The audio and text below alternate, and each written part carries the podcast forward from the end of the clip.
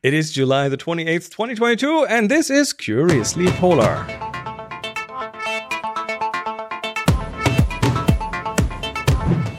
Yes, we're back, episode 160. Good morning. Mario, how are you doing today? And Chris, I'm doing fine. Very good. Good to be here. Ah, good to have you back. We are, and then now Henry's gone, but uh, Henry will be back in the next one, and it's all we're, we're juggling. We're juggling. Um, uh, let's see. We are going to talk about satellite, agriculture, and penguins. Yes. Yay. My Yes. favorite yes. animal. So Yeah, and favorite subject also with satellites, I suppose. Uh, probably, probably. So, um, you brought us a Yeah. topic about satellite broadband, broadband for the Arctic. What are we looking at? We are looking at uh, communication in the Arctic, and especially communication people to people or people to institutions or something. I mean, How's something that with science. right now? The- the- let's say you have you have a research station up on somewhere in the Arctic, and uh, you want to do a video conference with someone on terra firma. How Well, let's say that if you are in Ny-Ålesund in Svalbard, yeah, uh, it's a research uh, mm, consortium up in Ålesund, you will have very good internet, actually better than most places on Earth because they have a huge cable. Actually, they had two, but one has been cut uh, this uh, this uh, spring, this past spring, and is still not repaired. But they have a big optical fiber connection to the backbone. yes, So, so if you're in Ålesund, you shouldn't use Wi-Fi. Uh, there are because of the measuring instruments that are used out there. But All you can use your cable stuff, to yeah. plug it in. Yeah. Plug in your computer or your device, and uh, then once you are wired up, you have fantastic conditions. And this picture that we take from Space News is about the um, the array that's just above uh, Longyearbyen, just above the main uh, the main settlement, and that shows the ice cut um, domes that are the that are monitoring the atmosphere, the stratosphere in the background in the fog. And then you have this array of antennas that are from OneWeb that are more communication satellites. Oh, And, uh, okay. So, so, so in the background, the ones are doing research, and the ones in the front are doing the communication to the satellites. Communications, yes, because uh, because there are there are different systems as we know. I mean, traditionally, Yes. if you're talking about Nansen and Amundsen, they or uh, Franklin or the people before that, they would they would travel and leave messages in cairns of where they were in the uh, what they had been doing and their findings and things. So they would take up like you know a metal container, like a like a rod of metal or a bottle, put a message, the classical message in a bottle, and then leave it in a stone pile that would be very visible from far away. Oh, and then someone And- would and find then- it and take it back home. Yeah, something like. and and if somebody came, then they would open the uh, the message. They would normally copy it and leave the original inside, or copy it and leave the copy and take the original, depending on the things. And this is a subject that's about um, a film about Einar Mikkelsen that is uh, that has come out um, recently. I think it was this uh, this spring that is talking about these expeditions in northeast Greenland, going and looking for the north of Greenland, and um, and about about this with the cairns and explaining very well what happens and also the mistake that can be done when you take away the message original message and you take it away but then you get lost in your own expeditions and the the actual very precious original message is lost it is not a very reliable form of communication. Let's put it that way. well yeah well it's not a, regular communication home like we are used to uh, nowadays then there was like uh, in uh, with the advent of radio communication there is radio communication but you know radio communication is not very easy. I mean you can have and now just wait a second.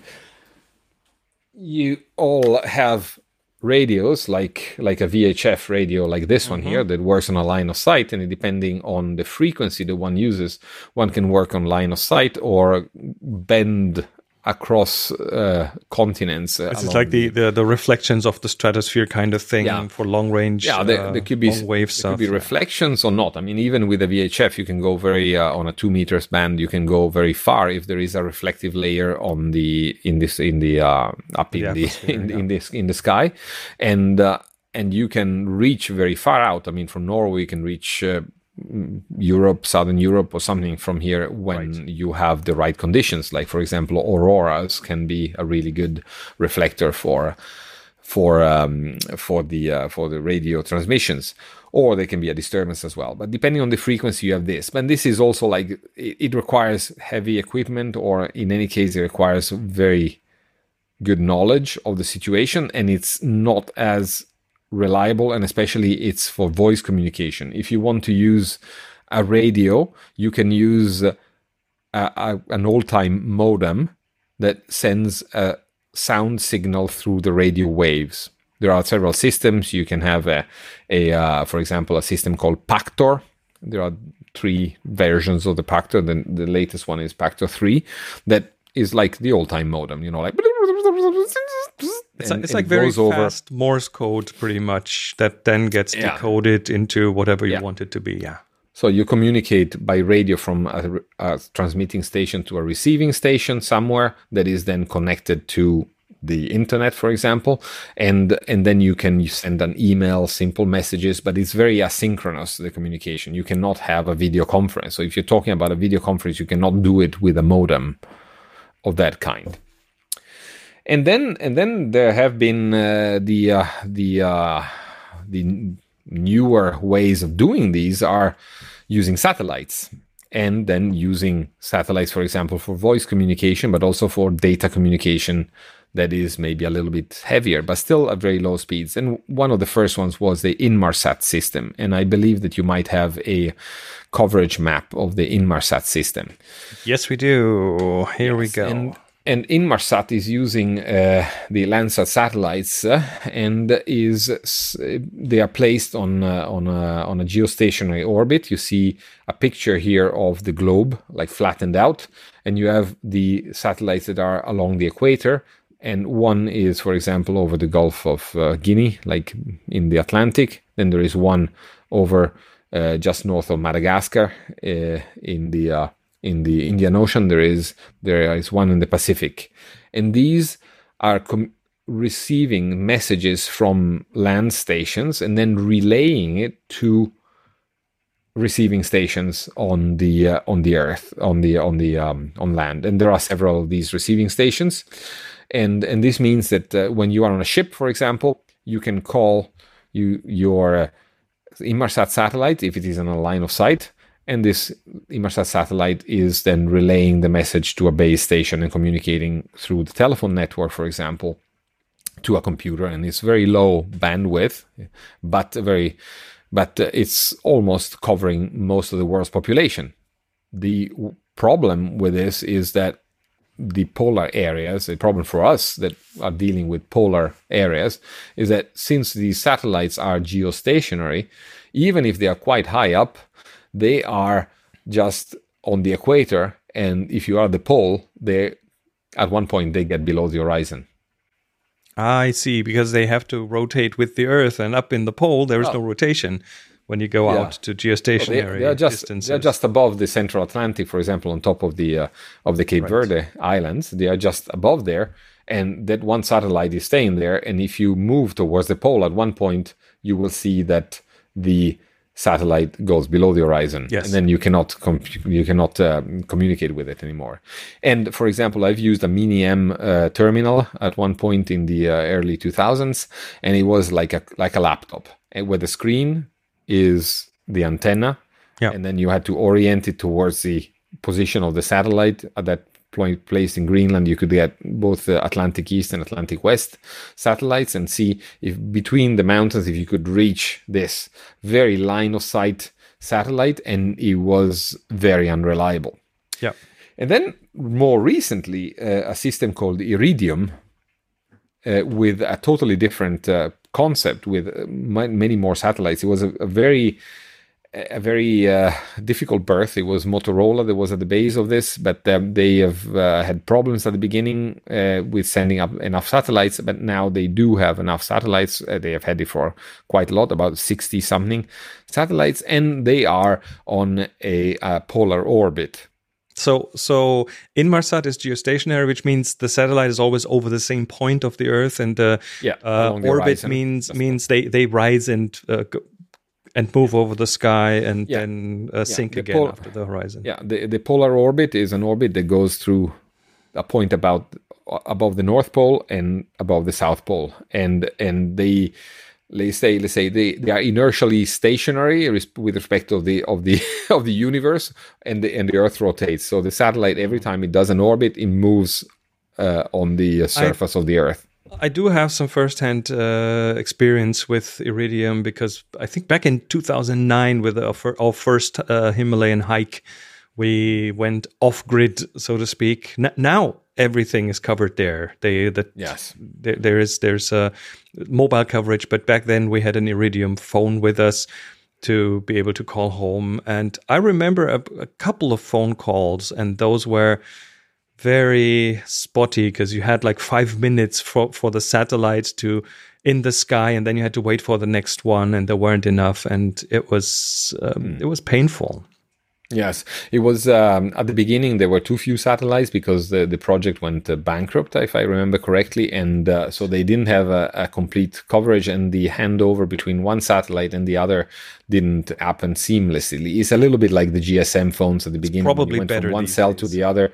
Yes, it is much better, and the terminals are usually like they are like this uh, this VHF radio. So they have an antenna, a very big antenna, and a keyboard. They are like a little bit like old time Nokia telephones or Motorola telephones with a keyboard. With a you can send text messages and you can send voice, and you can have a very low speed, uh, like 2,400 bps uh, yeah. data connection if you have this. And the the connection is uh, through a, a, SIM card. I mean, you have uh, your subscription on a SIM card with a mobile phone number. And um, and you can uh, you can use them all over the globe. And for the polar interested people since the orbits are geo uh, are um, polar orbits the more you get to the pole the, the, the closer you get to the pole the more you have a um, a tight coverage and these satellites they are all relaying to base stations on on the surface of the earth so the communication between two satellite phones by Inmar- by Iridium goes through an Earth station, so they don't talk between one satellite and the other satellite. If you have two phones that are close to each other, you do not talk. I mean, it's like on a it's like on a land um, GSM phone. You have to go through the mobile network. So you even if you are si- sitting in the same house, you call a phone in your same house, it will still have to go through the central to the the cell tower and back to the other phone to a cell tower and right. go through the uh, uh, like a, a, central system. And Iridium also has a little system called Iridium Go that is uh, like a box like this one here with an antenna. You pair it, you communicate with your with your mobile phone, and you put an antenna like this outside, and this is connected through Bluetooth to your mobile phone. Actually, not Bluetooth. I think it's Wi-Fi to your mobile phone, and then you can sit, for example, inside a tent and have this antenna outside, and uh, it uh, has also a limited um, through through their proprietary proprietary app. They have a um, like a data connection for uh, email and for weather forecast and uh, a little bit for uh, like for tracking like i see you know, the a lot of these uh, let me see. I, I, see. I see the data speeds are like under one megabit, so we are yes, yes. talking fairly slow compared to like terrestrial internet at this point. But this was the first system competing on the market that now is uh, uh these uh, trackers that, for example, um, uh, Garmin has the InReach. Uh, the InReach uh, sorry, now it's uh, saying raise the antenna to operate and it's making a little bit of noise but, a little, but a little melody but, for you but let's say that, that this Iridium has the possibility of this Iridium Go can, through a mobile phone, use voice communication, uh, sending SMS messages, like text messages, and receive uh, updates about the weather and send information about where the whereabouts of the of the tracker. So this means that people on land can log into a website and see where the unit is sending from, and which means that for an expedition, uh, it's quite nice. Weather, saying everything is okay, we are here, or please send flowers or chocolates or something in case, uh, or we are arriving early at or late at the pickup point. So these are pretty nice, and it's the same. It's a service that you have with Garmin InReach. Um, it's a little device that has a GPS and can send uh, through your mobile phone, for example, or even through a keyboard, can send a message, text message back to to uh, a, a main station or a, a, server that then can distribute it or just show it on um, show the position of the tracker on a Right. on a on a map on a background map. But to go back to the to the actual subject of this, we, the uh, the subject that was uh, talked about on on space news uh, uh, is that uh, there is a more and more interest for high data connectivity and uh, for uh, uh, coverage and in the Arctic and in the Antarctic, and especially the Arctic. And uh, because there is uh, increasing tourism, increasing research, increasing prospecting, possibly uh, a lot of, uh, like for example, deep sea mining up in the ocean, uh, in the Arctic Ocean, all these things that are kind of controversial, but still there is a potential market for operators in areas that are not exactly served well by the current systems. By the One way, of them the, is the- the noise in the background is construction Yeah. work on your side. Sorry about that. yeah, No worries. construction work here in uh, uh, out of my house. Um, um, you, uh, Chris, you are very uh, very knowledgeable about uh, Starlink, for example. And Starlink is one of the systems that is competing.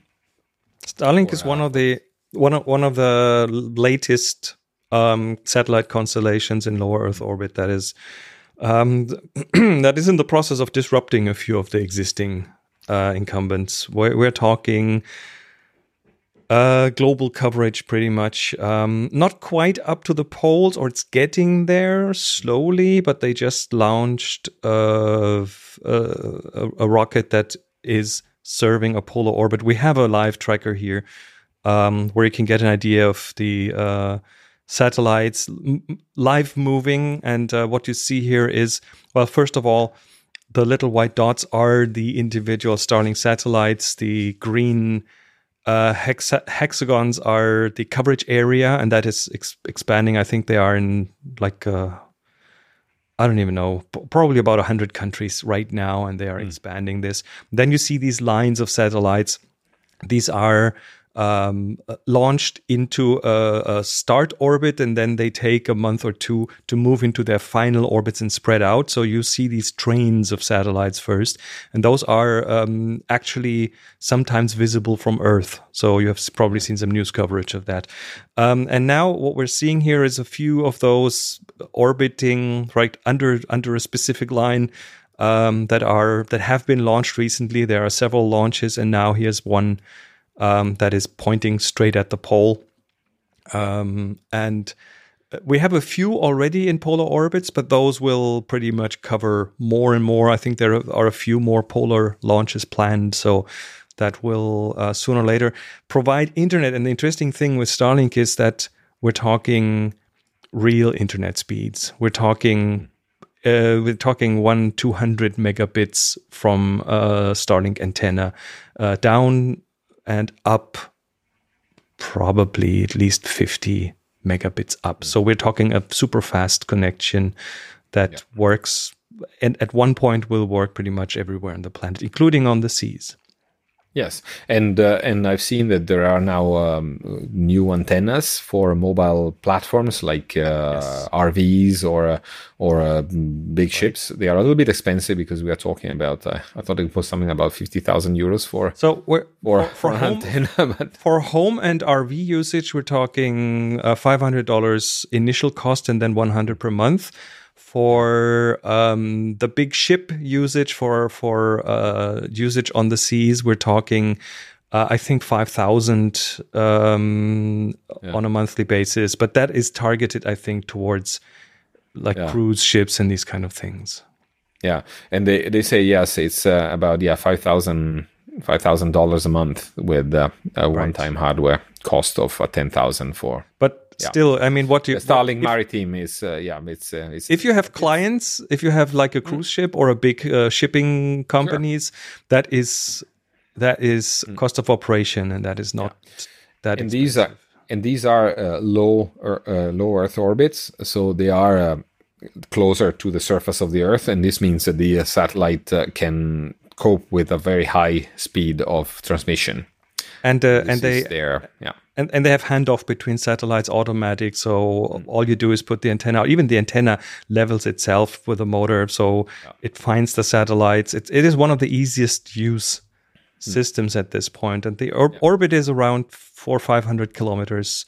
So um, the latencies are very short so you can do real-time video conference and that kind of stuff. You can do online gaming if you want to Yeah, That's and and these are things that, for example, airlines are looking very much forward to, and this was another another reason for the especially the Arctic orbits or the the coverage of the Arctic areas is there are a lot of the of the routes between uh, between Europe and, and Asia and North America are passing over the pole or very close to the Arctic uh, areas uh, that are now very badly covered. And uh, of course like with especially with uh, business travel and the possibility of holding meetings and video conferences from a from a from an airplane is uh, is quite uh, quite an improvement or quite a quite an extra an extra gimmick that you can sell a, a plane Well, ticket for The question is how much is it a gimmick? Because for uh, at one point it is going to be a competitive advantage for people traveling because they can now use that time uh, and continue their work if they want to. So and it's enabling strategic. new applications. So there's a lot of uh, interesting things coming out of that. and there is also the strategic advantage of having this uh, for uh, for defense or, Oh, absolutely. I mean, what, applications we're we're looking we're looking at uh, at Ukraine at this point, where Starlink is very present and uh, very well uh, capable of of uh, avoiding avoiding efforts by the Russians to disturb the communications. Yeah. So And so, I mean, these are the uh, the communications as we have now, but th- there are other systems that are being tested, and and some of them use uh, a uh, uh, an inclined plane orbit, so orbits that are neither equatorial, also geostationary, or polar. So going directly with the pole, but right, like slightly inclined. We talked in previous episodes about these systems and covering in coverage. For example, in in Canada, uh, if you want to cover the northern part of Canada, it would be good to have a satellite just above it. So it's uh, it's an orbit or orbits that are going like slicing Canada east to west or west to east, as you want to have it, but staying over the Arctic of Canada. And this is, for example, the Arctic Satellite Broadband Mission, that is a, a joint venture between Inmarsat and the Norwegian Ministry of Defense and the U.S. Air Force, and uh, and these are using actually this uh, Falcon 9, the SpaceX Falcon 9 uh, um, vectors for for these. There is a Russian satellite communication RSCC that is also planned for four satellites in highly elliptical orbits that are going also going to go deep in the Arctic Circle because of course Russia is a large part of its territory over the um, over the Arctic areas and it's uh, the infrastructure on the ground will be uh, extremely expensive if one had to have like for example high speed internet. There are this is uh, Telesat. There's these uh, uh, um, plans about the indigenous communities in Canada, like reaching the different indigenous community, like Pond Inlet, Resolute, uh, like you name it, Gjoa Haven, these areas that are very far out and that now have some sort of coverage, but they would benefit for high speed internet for many different reasons but like think about schooling uh, distance learning think about uh, hospitals. Like if you could have a uh, really good communication with a with a telemedicine center that uh, can uh, give uh, advice, for example, diagnostics, but even being able to have a little robot for simple operations or even more complicated operations on site without having to move personnel in the winter, for example, when the weather is uh, very bad and uh, might uh, is often prohibitive com- uh, for for travel for um, surgeon teams or something. So there are all of these all of these missions, and they all depend on, uh, of course, on the financing. These are commercial, uh, mostly commercial um, operations, and they uh, are uh, coming up. And there is going to be a lot of competition, which might be good, might be bad. Let's hope that uh, they don't incur in uh, problems like like Iridium had at the beginning for Motorola. So not enough funding and a few accidents because Motorola, I think they were delayed a lot by the accidents with the um, with the space shuttle. It was supposed to set up uh, some satellites. So if you have, uh, of course, vectors that are not being able to uh, to deliver uh, or that have accidents like uh, satellites uh, exploding before they are set into service or even after, that is a problem. And also, like you mentioned, that Starlink is up in the media is uh, opposition by, for example, people that would like to see the sky untouched. Well, th- th- this brings us to an interesting point because I just a short while ago did a, uh, an interview with an astronomer with uh, Meredith Rawls um, that I put on YouTube, where she is uh, at the Rubin Vera C. Rubin Observatory, and she is um, d- directly um, not just affected in her work, but um, she is one of the, I think, central people to track these things and to um, point towards that issue. And uh, to yeah. she's on on certain co- committees that are trying to uh, find ways to mitigate that, and maybe even get new regulation out and that kind of stuff. So um, there is an entire com- community, not just astronomers but also astrophotographers um, who are wary of um, more bright spots or more potentially bright spots in the sky disturbing measurements and photography.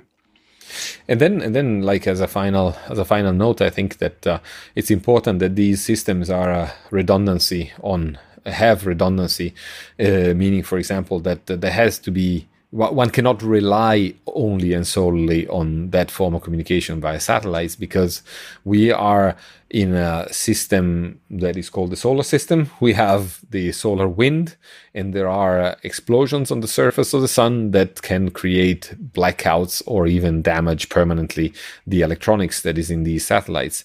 And if there are vital systems that are depending on high speed communication, or in any case of communication, we have to be uh, sure to make sure that the communication is continuous and therefore also in the case of a of a solar storm or um, in the event of a breakage or even you know like there are satellites that can shoot i mean satellite can be shot down by lasers or others. So yes it's um, it's a big topic these days, and it won't a big, become a smaller a topic. topic. over time. It exactly. will be growing. Um, speaking is, of, there is a lot of things happening. Yeah, yeah. Speaking of growing, let us move over to agriculture. You brought us an agricultural topic. Yes, and that is that. Um, there has uh, been uh, an article uh, published on the uh, proceedings of an international conference on environmental systems in 2015 that reviewed the Antarctic greenhouse and plant production facilities.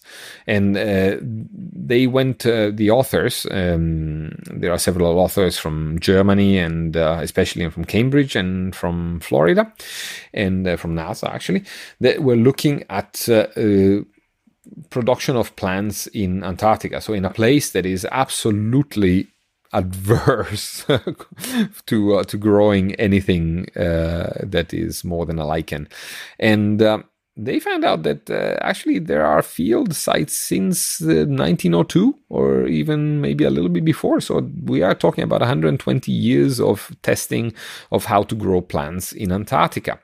And and originally, for example, in the Discovery expedition in 1902, they were uh, trying to grow seeds for science, like for example mustard seeds. Uh, if you have this article that I showed with you, the figure one is um, the, the the actual article on um, not the one on uh, on the conversation, but uh, the scientific article, the PDF.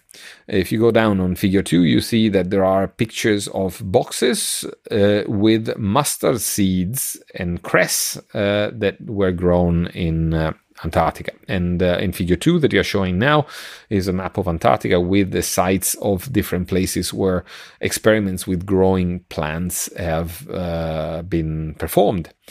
And um, and the uh, the trend now, I mean, it is of course for science, but I, it's also for the health of the expeditions. We're talking about 1902, so we're talking about expeditions that were probably overwintering.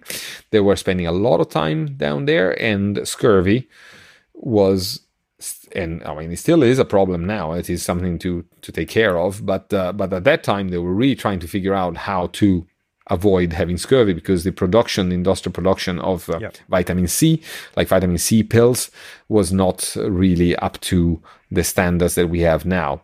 So now you can have integral like pills that can combat scurvy, but then we have also a lot of other things. We have to maintain our microbiome. We have to have fibers and plant fibers. Kids eat your these. vegetables. Exactly. So so we have uh, problems about growing crops in hostile areas with low light. For example, the mm-hmm. Antarctic winter, so no sun radiation or very very little light, and plants need light to photosynthesize. So we have exactly the conditions that are interesting also for NASA, for space flights, for long term space flights. How do people survive and get enough food, enough fibers, enough vitamins, enough minerals through a year or two or three or five of, uh, of space flight? and and this is why Antarctic agriculture is particularly important for NASA, and this is why NASA was involved in the in this article here. This uh, the one the one author Thomas uh, Graham is from the Kennedy Space Center in Florida, and he is very interested in this sort of things. So quite quite interesting.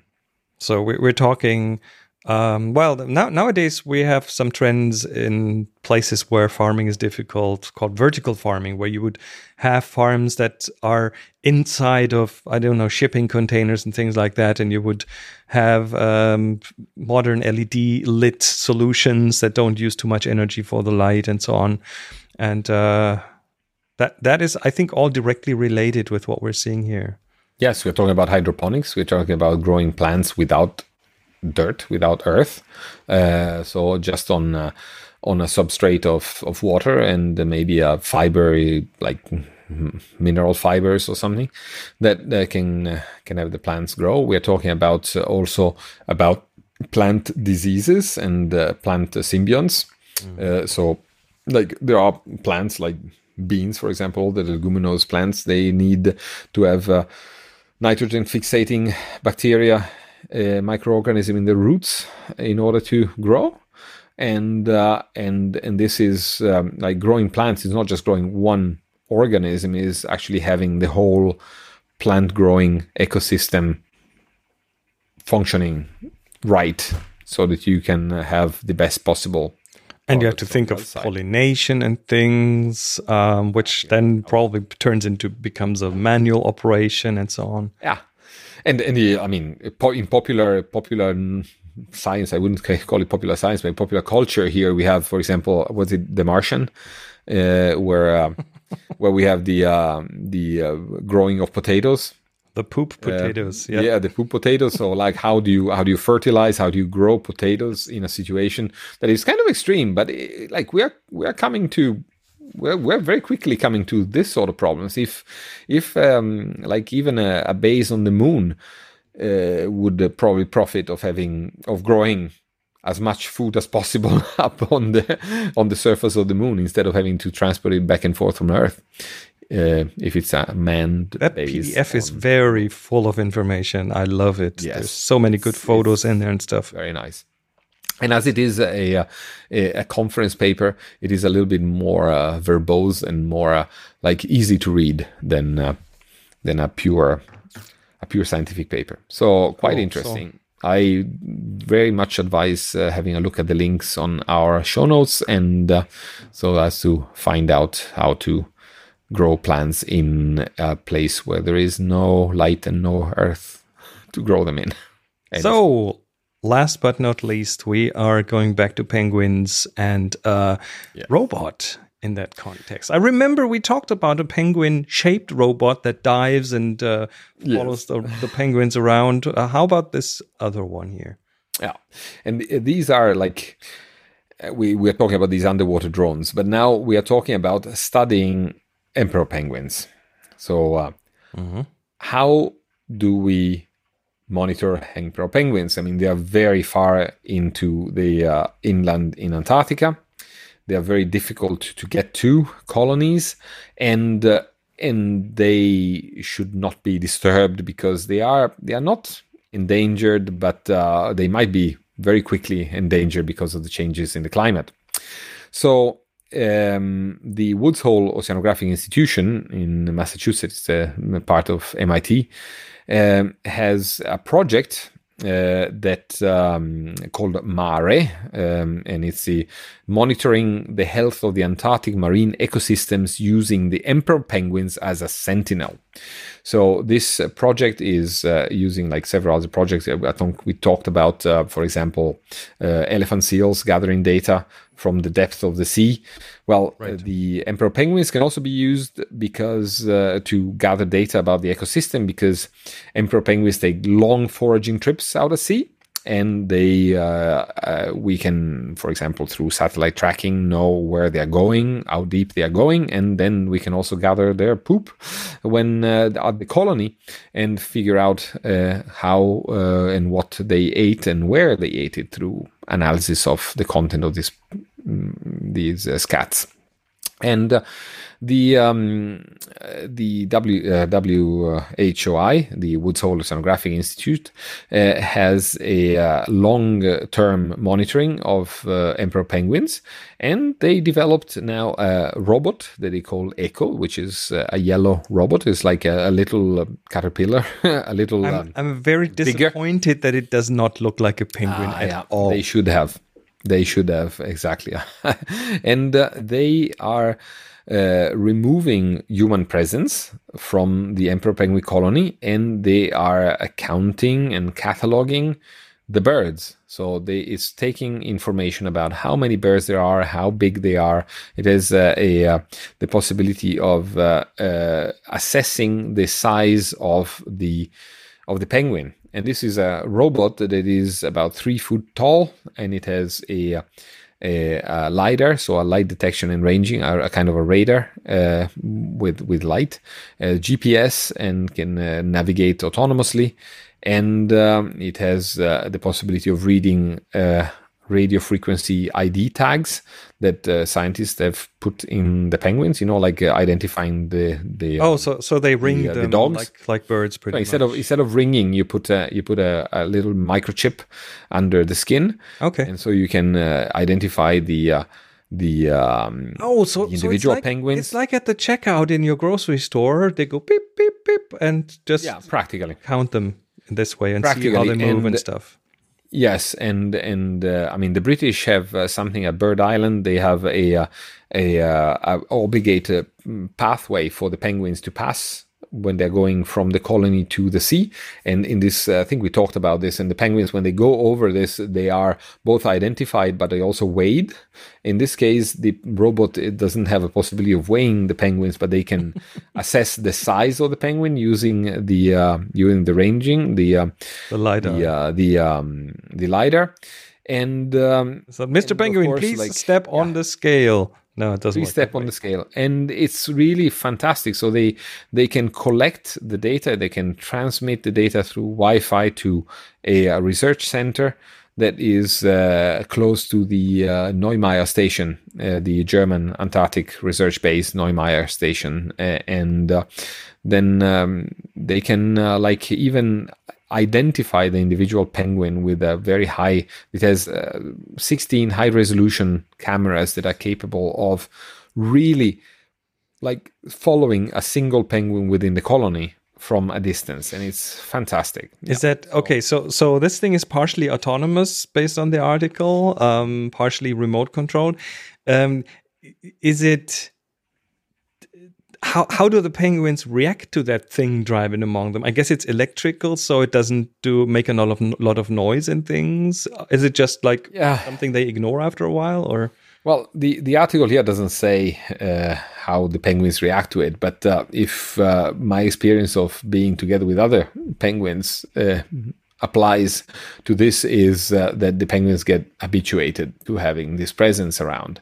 So and they get bored by it because it doesn't do anything to them. Yeah, it, it's not uh, it's not anything that looks. I mean, it, first of all, it's much less invasive than a human or several humans. True. yeah. The job without talking, without smelling strange. I mean, it might have some smell, but it's a very constant smell, and it doesn't uh, smells. and and it's probably like cleaned because everything in Antarctica has to be um, cleaned for biosecurity reasons. So sure. it is a, a, much less invasive. It's a, it's a progress towards a less invasive use, uh, a, less invasive data gathering for science. So that's, uh, but uh, of course it has it is a disturbance in any case. It is uh, yellow and it's not a mound of snow and it doesn't look like a penguin. Maybe they should have followed your advice and make a penguin like thing but maybe that's even more disturbance because they will be feeling uh, leaving the penguins feeling threatened by you know competition for a for a mate or for a site particular site. So maybe this is actually the best solution. I think it's probably better because otherwise maybe the penguins try to mate with it and that would mm. disturb the would disturb the research. It is fun. It's a fun idea, though. I think I, I like this a lot. And of course, this is a is a joint venture with uh, or is a is a robot that has been created by a, a company called ClearPath Robotics, and uh, and they have uh, and they have experience in in a lot of the technology here. And this is a technology that is tested on uh, one of the most hostile environment on earth. And maybe this is something that can be used other places as well. Well we can start uh, cataloging penguins on mars for example. Exactly. All right um, okay.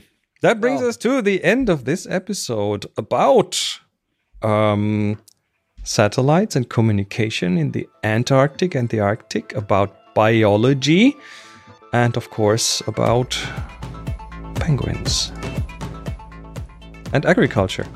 Agriculture. Yes, and agriculture.